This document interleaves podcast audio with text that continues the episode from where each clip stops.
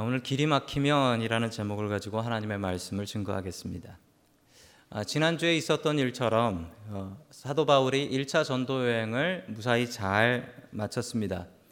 그리고 2차 전도 여행을 시작하는데 그 전도 여행이 처음부터 삐걱거리기 시작하면서 여러 가지 문제들이 있었습니다.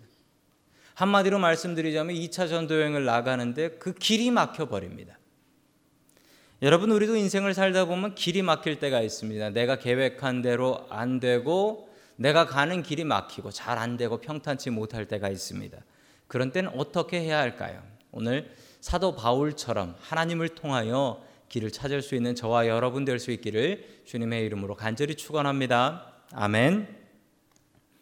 첫 번째 하나님께서 우리에게 주시는 말씀은 삶의 목표를 잃지 말라라는 말씀입니다. 삶의 목표를 잃지 말라.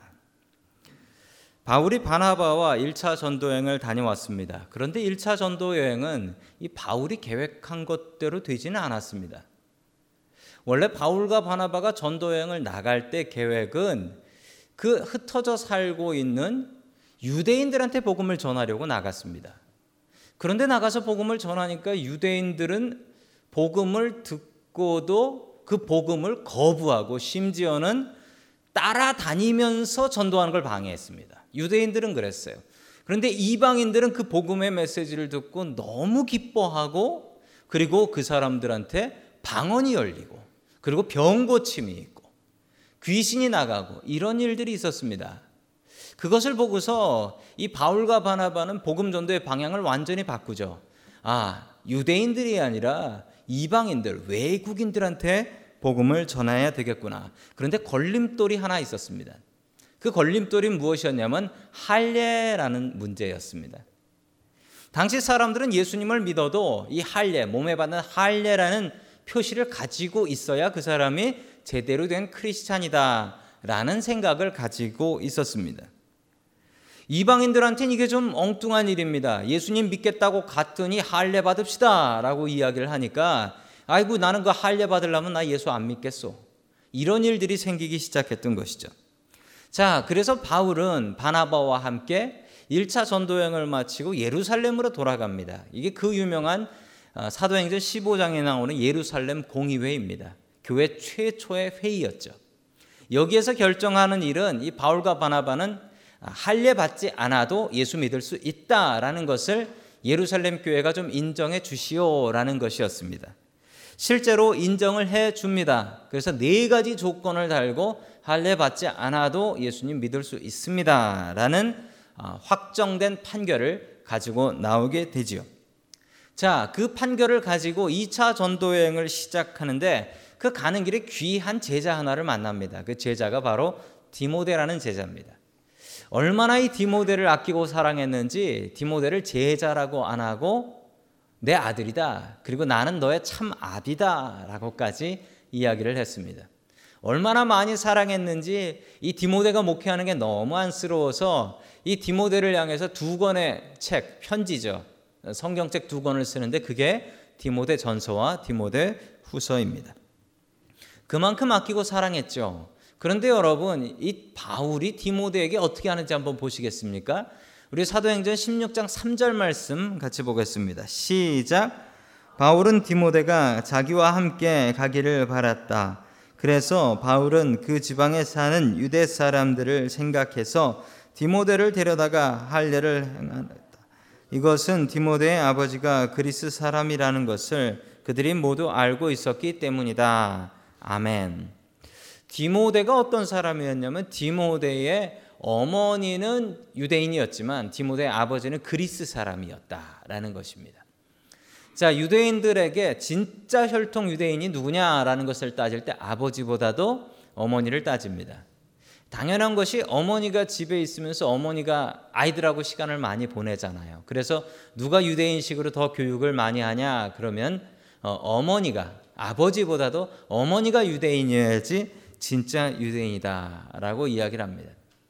여러분 그도 그럴 게 이 미국 사회에서 직업을 가지지 않고 아이들 가르치는데 그냥 올인을 하는 부모님들 유명한 부모님들이 이게 유대인들의 부모님 유대인들만큼 아이들 공부에 교육에 최선을 다하는 부모님들이 없다고 하는데 그 중에 유대인들의 어머니가 그렇게 대단하다라고 합니다. 그런데 여러분 바울이 디모데를 데려다가 할례를 행합니다. 도대체 이게 될 법이나 한 말입니까? 예루살렘 공회에 가서 그렇게 싸우면서까지 쟁취했던 게 뭡니까? 할례 받지 않아도 예수 믿을 수 있다. 이 판결을 가지고 나온 바울이 2차 전도여행에서 제일 처음 했던 게 디모데에게 할례를 베푼 것입니다. 아니 말은 할례 안 받아도 예수 믿을 수 있다라고 하고 자기가 사랑하는 제자한텐 할례를 베푼다. 여러분 이걸 이해할 수 있는 말씀입니까? 바울이 이렇게 했던 이유는 디모데가 디모데가 그 성경 말씀에 나오죠. 디모데가 아버지가 그리스 사람이기 때문에 사람들이 복음을 전하면 무시한단 말이죠. 아니 저 할례도 안 받은 사람이. 그것도 참 웃깁니다. 그 남자가 할례를 받았는지 안 받았는지 교인들이 그 어떻게 압니까? 뭐 그런 걸 갖고 신경을 다 쓰는지 모르겠습니다. 어쨌든 사람들이 디모데가 할례 안 받았다고 아니 저 저 저 할례도 안 받은 저 사람이 무슨 설교를 해 무슨 목회를 해 이렇게 얘기를 했던 모양입니다. 그러자 바울은 디모데를 데려다가 다 큰 성년인 청년인 디모데를 데려다가 할례를 행하게 되지요. 여러분 중요한 사실 하나가 있습니다. 여러분 바울에게 정말 중요한 것은 옳고 그른 것이 아니었습니다. 할례를 받고 안 받고 이게 중요한 게 아니고 바울에게 정말 중요한 것은 투철한 목표 하나가 있었습니다. 바울은 복음 전도하는 것, 영혼 구원하는 것, 예수님을 증거하는 일에 최선 다했고 그게 목표였고 그 외의 모든 것은 다 이래도 저래도 상관없다. 이 마음으로 살았습니다. 심지어 할례를 받고 안 받고도 그에게는 그렇게 중요하지 않았던 것 같습니다. 바울은 정말 자신이 복음을 전하기 위해서 모든 것을 포기했습니다. 심지어 여러분 바울은 그 당시에 상당히 많은 공부를 했던 사람입니다. 그런 사람들은 이런 직업 같지 않습니다. 텐트를 수리하는 직업이었습니다. 텐트 수리하는 직업은 비교적 안 배우고 못 배운 사람들이 갖는 직업인데 여러분 바울이 이 직업을 갖습니다. 그 이유는 이게 복음 전하는데 최고로 좋다. 이게 여기저기 다니면서 바늘하고 실만 있으면 할 수 있는 직업이다. 내가 복음 전하기 위해서 모든 것을 포기한다. 그랬던 바울의 모습이 너무 잘 나타난 말씀이 하나 있습니다. 우리 고린도 전서 8장 13절 말씀 같이 봅니다. 시작. 그러므로 음식이 내 형제를 걸려서 넘어지게 하는 것이라면 그가 걸려서 넘어지게 않기 위해서 나는 평생 고기를 먹지 않겠습니다. 아멘. 이 고린도 시 안에서 판매되는 고기는 모두 다 우상 앞에 먼저 바치고 그리고 잡고 그리고 판매되는 고기였습니다. 즉 고린도에서 사 먹는 고기는 모두 우상 숭배했던 고기라는 겁니다. 고린도 교회 사람들이 물어봤습니다. 이 고기를 먹으면 우상 숭배하는 것 아닙니까? 이거 고기 먹으면 됩니까? 먹으면 안 됩니까? 이러자 바울이 이런 답을 내려줍니다. 우상은 원래 있지도 않은 것을 사람들이 지어낸 것이요. 그러니 우상에게 바쳤다고 하는 고기가 그게 그게 더러운 고기겠소. 그거 하나님께서 우리에게 먹으라고 허락해 주신 고기니까 그거 그냥 먹으면 됩니다. 그런데 마지막 절에 단 하나의 조건으로 단 게 아까 그 말씀입니다. 만약에 바울이 야 우상한테 숭배한 고기 먹는다. 야 나는 저런 바울 밑에서 신앙생활 못 하겠네. 예수 못 믿겠네. 이런 사람이 단 한 명이라도 나오면 나는 죽을 때까지 고기를 먹지 않겠습니다. 여러분 이 자세는 분명히 우리가 배워야 될 자세입니다. 바울의 자세는 목표가 사람을 구원하고 예수 믿게 하는 그 목표 하나를 정하고 그것에 걸리적거리는 장애물은 다 치워버렸던 거예요. 다 치워버렸던 거예요. 여러분 우리의 삶도 바울과 같아야 합니다. 우리가 때로는 옳고 그른 것에 목숨을 걸면서 삽니다. 언제 그렇죠? 집에서 부부싸움 할 때 그런가요? 집에서 싸울 때 보면 서로 옳아요. 서로 의인이야. 내 말이 맞아요. 내 말이 맞아서 서로 맞다고 우기면서 다툽니다. 여러분 그런데 그런 거 별 대단한 이야기 아닌 것 같고 다투는 것 알고 계시죠? 여러분 옳고 그른 것이 중요한 것이 아니라 그것보다 더 중요한 가치가 있습니다. 사탄은 때로 우리의 가정을 우리의 교회를 옳고 그른 것으로 무너뜨립니다. 네가 더 옳아. 네가 더 맞아. 너 억울한 거야. 여러분 옳고 그른 것보다 더 중요한 가치가 있습니다. 가정은 사랑. 사랑하며 사는 게 옳고 그른 것보다 더 중요합니다. 교회에서는 무엇일까요? 복음 증거하는 것, 예수님 전파하는 게 옳고 그른 것보다 더 중요합니다. 어느 교회에서 교인들이 둘로 나눠서 싸웠어요. 누가 옳으냐, 네가 옳으냐, 내가 옳으냐. 양쪽 얘기 들어보면 다 옳은 것 같아요. 그런데 그 두 파가 막 죽도록 싸웠어요. 그래서 교회가 끝내 옳다는 사람들 그 사람들만 남았어요. 그런데 보니까 교인들은 다 나가고 엎드려요. 지내놓고 보니까 옳고 그른 것 때문에 교회가 무너져 버렸더라고요. 전에 어느 새 교인이 새로 오신 교인이 이런 얘기를 한번 하셨습니다. 전에 다니던 교회가 있었는데 그 교회 목사님 때문에 상처를 받았습니다라고 얘기를 했습니다. 그래서 무엇 때문에 상처를 받았습니까?라고 물어보았더니 어, 그 교인이 이것 때문에 상처받았다라고 얘기를 했는데 무엇이었냐면 목사님이 고급차를 타고 다녀서 상처를 받았습니다. 그래서 그 교회 못 다니겠어서 나왔습니다. 라고 말씀을 하셨습니다. 저는 그분의 이야기가 무슨 이야기인지 이해를 합니다. 목사님이 고급차를 타고 다니면은 별로 은혜가 되지 않는다는 거예요. 왜냐하면 내 삶은 어렵고 힘겨운데 우리 목사님이 좋은 차를 타고 다니면은 그거 보면 아이고 저 목사님이 내 힘들고 어려운 걸 이해나 하실까라는 생각이 든다라는 사실입니다. 저는 분명히 그 얘기가 이해가 되고 그리고 목사는 검소하게 살아야 된다라는 것을 분명히 저는 동의합니다. 그런데 다른 생각으로 곰곰이 생각해 보면 그러면 목사를 타고 다니는 차를 가지고 판단을 할 수 있을까? 저 차는 어, 목사 저 목사는 저 차를 타고 다니까 영성이 이 정도 될 거야. 저 목사는 이 차를 타고 다니까 영성이 요만큼 될 거야라고 생각할 수 있을까? 여러분 그거는 옳은 이야기가 아닌 것 같습니다. 그러나 분명한 말씀, 우리 사도 바울의 입장에서 생각해 본다면 내가 무슨 차를 타고 다니는 것 때문에 누군가가 상처를 입고 복음 전도하는데 방해가 된다면 그거 하면 안 됩니다. 그게 옳으냐 그르냐 그건 의미가 없습니다. 저는 목사고 목사로서 당연히 복음 증거하기에 걸림돌이 되는 건 없어져야 됩니다. 없어야 됩니다. 여러분 저만 그런 것일까요? 여러분들도 그렇습니다. 목표 의식이 사라지면요 그때부터 추해지기 시작합니다. 추해지기 시작해요. 제가 여러분 복음 전도하고 증거하는 일 이것을 목표로 삼지 않으면 그때부터 추해집니다. 아니 근무 조건이 왜 이거밖에 안 돼? 왜 교인들이 이 정도밖에 안 돼? 왜 사례비가 이거밖에 안 돼? 이런 얘기를 하게 돼요. 목표 의식이 사라지면 그때부터는 아주 추해집니다. 여러분 우리 크리스찬들이 목표 의식을 바르게 갖고 살아야지 그렇지 않으면 추해집니다. 어느 중국 상인의 이야기입니다. 중국 가게에서 어떤 젊은 청년이 파트타임으로 일을 하기 시작했다라고 합니다. 어느 백인이 왔습니다. 백인이 와가지고 아, 물건을 하나 사는데 중국 주인하고 잠깐 이야기를 나누면서 무슨 얘기를 하냐면 오바마 대통령 나빠요라고 욕을 했답니다. 그러자 이 중국 주인이 맞장구를 쳐가면서 그래 오바마 대통령 진짜 나빠라고 하면서 욕을 했답니다. 그러자 백인이 기분 좋다고 물건 사가지고 갔답니다.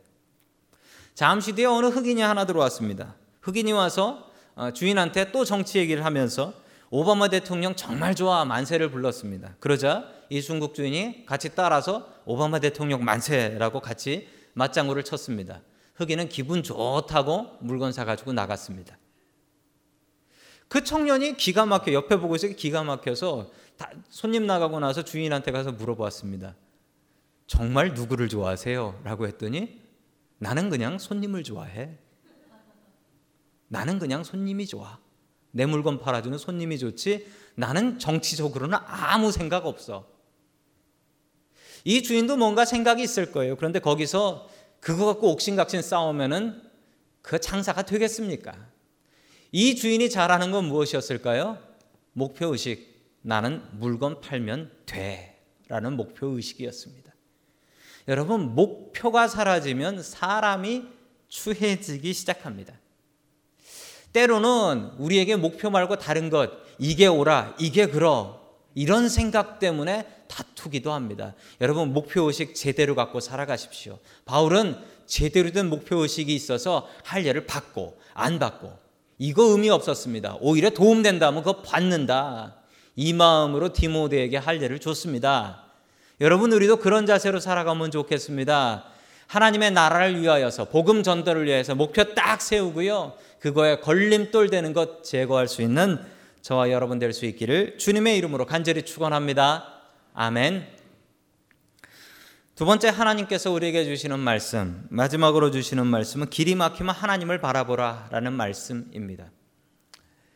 답이 이겁니다. 길이 막히면 하나님을 바라보아야 됩니다. 너무 뻔한가요? 바울이 어떻게 하나님을 바라보았는지 한번 오늘 하나님의 말씀을 통해서 보기를 원합니다. 2차 전도여행은 처음 시작할 때부터 이상했습니다. 처음 시작할 때 자기의 스승이며 자기를 지도해주고 어쩌면 자기를 구해준 그 사람인 바나바라는 사람과 제대로 싸웁니다. 그 모습이 사도행전 15장 20, 아, 39절에 나옵니다. 같이 읽습니다. 시작. 그래서 그들은 심하게 다툰 끝에 서로 갈라서고 말았다.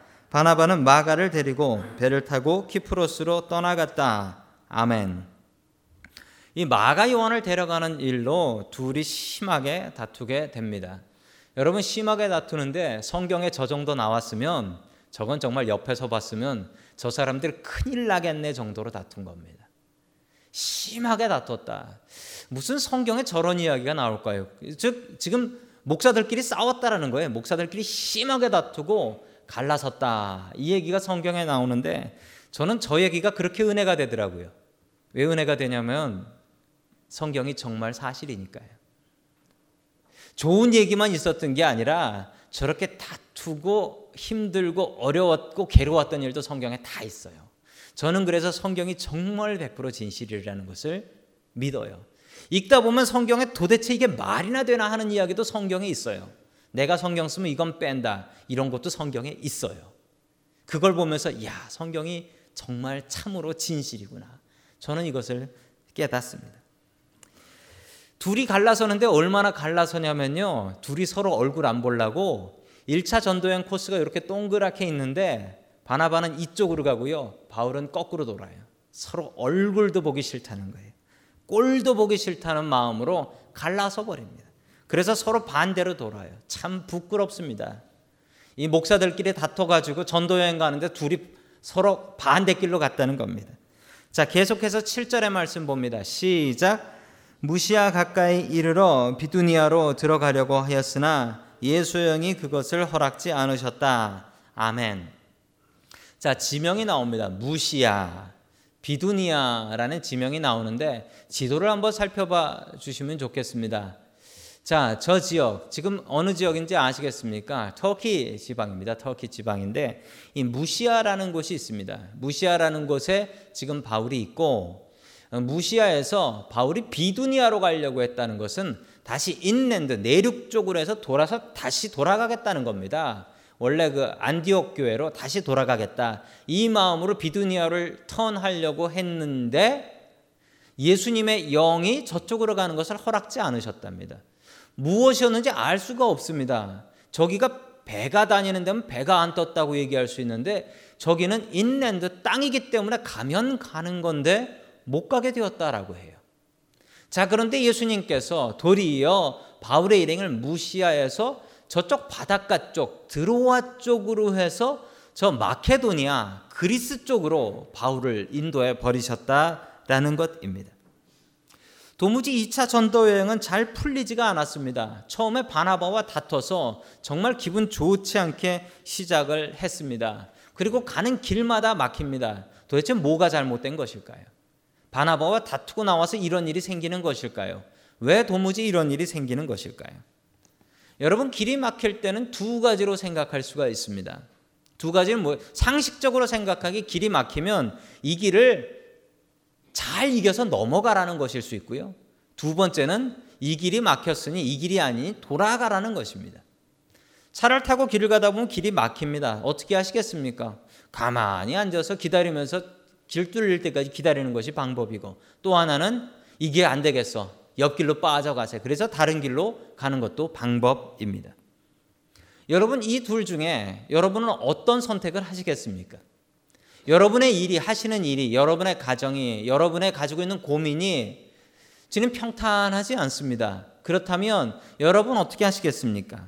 이것을 해결할 때까지 그 문제에 집착하며 그 문제를 해결하시겠습니까? 아니면 이거 아닐세라고 생각해서 돌아서 다른 길로 가시겠습니까? 요즘같이 경제가 어려운 때는 이런 질문을 많이 받습니다. 목사님, 제가 지금 하는 일이 너무 힘들고 괴로운데 이 일을 계속 해야 됩니까? 아니면 말아야 됩니까? 이런 질문을 참 많이 받습니다. 그런데 이런 질문을 듣고 드릴 답이 없어요. 저도 저도 이것에 대해서 드릴 답이 없습니다. 그런데 분명한 것은 이런 질문과 고민이 있을 때 분명히 우리가 해야 될 것은 기도하는 것입니다. 하나님께서는 답을 알고 계시거든요. 목사는 몰라요. 하나님께서는 알고 계시고 어쩌면 하나님께서 그 길을 막으셨을 수도 있어요. 그러면 하나님으로부터 답을 들어야 돼요. 그런데 문제는 뭐가, 뭐가 문제냐면요. 나 자신은 벌써 이 일이 하고 싶어 혹은 하기 싫어라는 bias, 마음에 편견이 있습니다. 마음에 편견이 있어요. 그래서 벌써 답은 정해져 있어요. 나는 이게 하기 싫어. 혹은 나는 이게 하고 싶어 라는 마음이 정해져 있어요. 마음을 비워야 됩니다. 마음을 비우고 하나님께 꾸준히 여쭤봐야 돼요. 성급하게 결정하면 안 됩니다. 가장 실수하시는 분들이 성급하게 자신의 마음을 정해 놓고 그리고 오래 기도하지 않고 그 일을 정해 버리는 것입니다. 우리의 마음으로는 알 수 없습니다. 그래서 기도해야 됩니다. 꾸준히, 꾸준한 마음을 가지고 주님, 내가 이 일을 어떻게 해야 할까요? 내가 이 문제를 어떻게 해결해야 될까요? 꾸준히 기도하며 주님 바라보야 한다라는 말씀입니다. 자, 계속해서 구절의 말씀이 있습니다. 같이 봅니다. 시작. 여기서 밤에 바울에게 환상이 나타났는데 마케도니아 사람 하나가 바울 앞에 서서 마케도니아로 건너와서 우리를 도와주십시오 하고 간청하였다. 아멘. 이 바울은 기도를 하고 있었습니다. 그래서 예수의 영이 이 일을 허락지 않았다. 성령님께서 길을 막으셨다라는 것을 그는 분명하게 알고 있었습니다. 기도하던 중 그가 환상 중에 하나님께서 주시는 환상을 봅니다. 그 환상이 무엇이었냐면 마케도니아로 건너와서 마케도니아의 복음을 전하라라는 말씀이었습니다. 여러분 마케도니아가 어디입니까? 마케도니아 사람 중에 가장 유명한 사람은 알렉산더 대왕입니다. 알렉산더 대왕. 즉 그리스의 옛 이름이 마케도니아입니다. 즉 그리스라고 하면 유럽이지요. 유럽. 유럽에 와서 복음을 전해 달라라는 것입니다. 여러분 만약에 유럽에 복음이 전해지지 않았으면 무슨 일이 생겼을까요? 유럽 사람들이 이민 가서 생긴 나라인 미국의 복음이 전해지지 않았겠죠? 미국의 복음이 전해지지 않았다면 미국 선교사님들이 전도해서 복음이 전해진 한국은 지금도 예수님을 모르게 될 것입니다. 여러분, 이 결정이, 이 환상이 지금 우리가 예수를 믿게 된 가장 중요한 열쇠였습니다. 이때 이 마게도니아 환상이 없었다면 지금 우리가 예수를 믿고 있었을까 아닐까는 알 수 없는 일입니다. 여러분 우리가 전도를 할 때 하나님의 뜻대로 전도해야 됩니다. 가끔 보면 저 사람 예수 아이고 저 사람은 안 믿을 거야. 여러분 이런 생각 갖지 마십시오. 믿고 안 믿고는 그 사람이 정하고 하나님이 정하실 일이지 우리가 정해서 저 사람은 안 믿을 거야. 이 마음 가지시면 안 됩니다. 하나님께서 길을 막으실 때는 분명한 이유가 있습니다. 구약 성경에 하나님께서 길 막으신 일 하나가 나옵니다. 우리 민수기 22장 23절 말씀 같이 봅니다. 시작. 나귀는 주님의 천사가 칼을 빼어 손에 들고 길에 선 것을 보고 길을 벗어나 밭으로 들어갔다. 발람은 나귀를 때려 다시 길로 들어서게 하였다. 아멘. 무슨 얘기냐면 이 발람이라는 선지자가 있었습니다.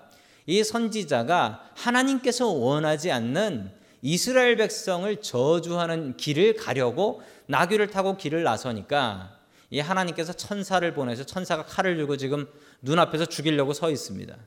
그런데 돈의 눈이 먼 발람은 이 천사가 칼을 들고 있는 게 안 보입니다. 그런데 참 안타깝게도 이 나귀는 그걸 봐요. 그래서 한 걸음만 나가면 천사가 죽이려고 칼을 들고 있는데 그러니까 안 가고 돌아가는 거죠. 그러자 이 나귀 주인인 발람은 계속해서 이 길을 가라고 재촉을 하고 있는 것입니다.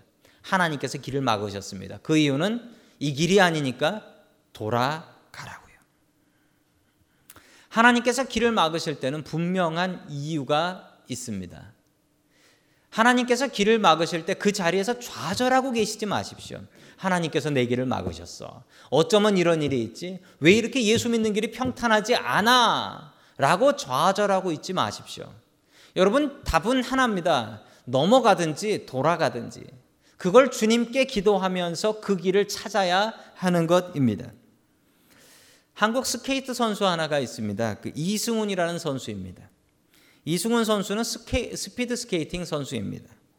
이 선수가 이 밴쿠버 동계 올림픽에서 만 미터에서 금메달을 땄다는 이 말도 안 되는 일이 있습니다. 왜 말도 안 되냐면 한국에는 이 스피드 스케이팅을 연습할 수 있는 곳도 거의 없습니다.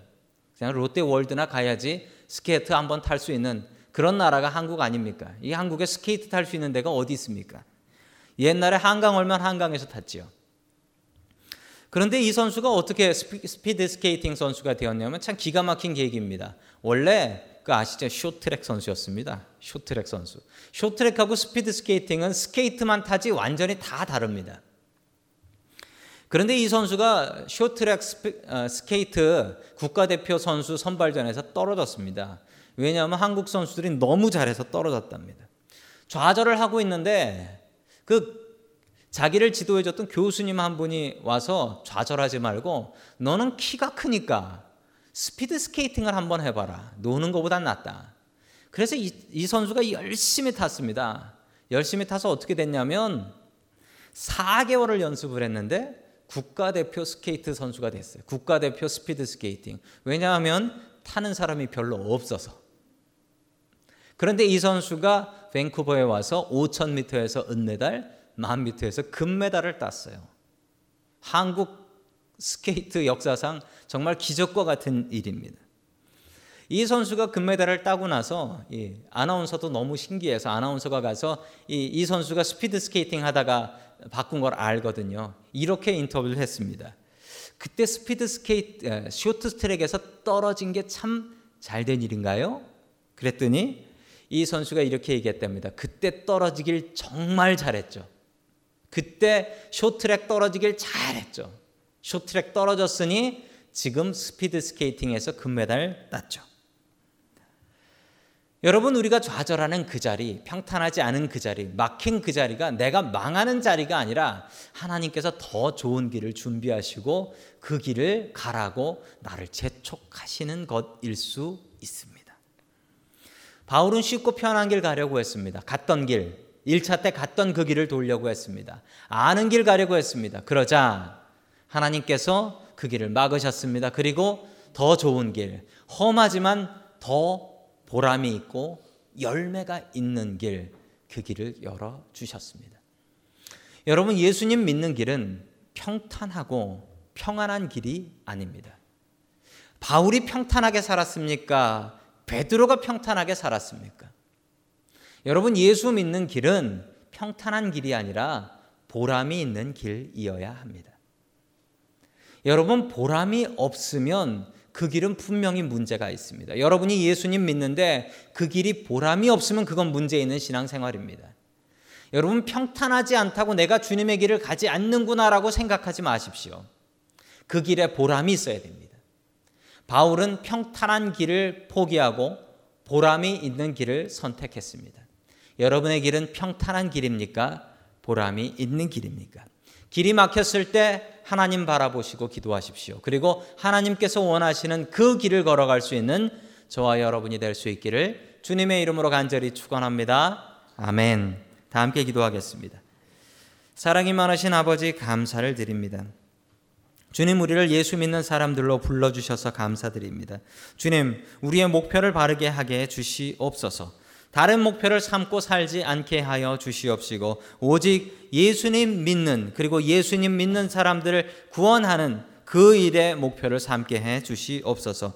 주님 또한 바라옵는 것은 아버지 하나님 길이 막히면 그 길에 주저앉아 울고 슬퍼하지 말게 하여 주시옵시고 길이 막히면 이 길을 넘어갈 것인지 돌아갈 것인지 주님 바라보면서 응답받고 그 길을 걸어갈 수 있는 그런 사람들 되게 해 주시옵소서. 예수 믿는 길, 정말 보람 있는 길 될 수 있게 도와주옵소서. 주님께 감사드리며 이 모든 말씀 예수 그리스도의 이름으로 기도드립니다. 아멘.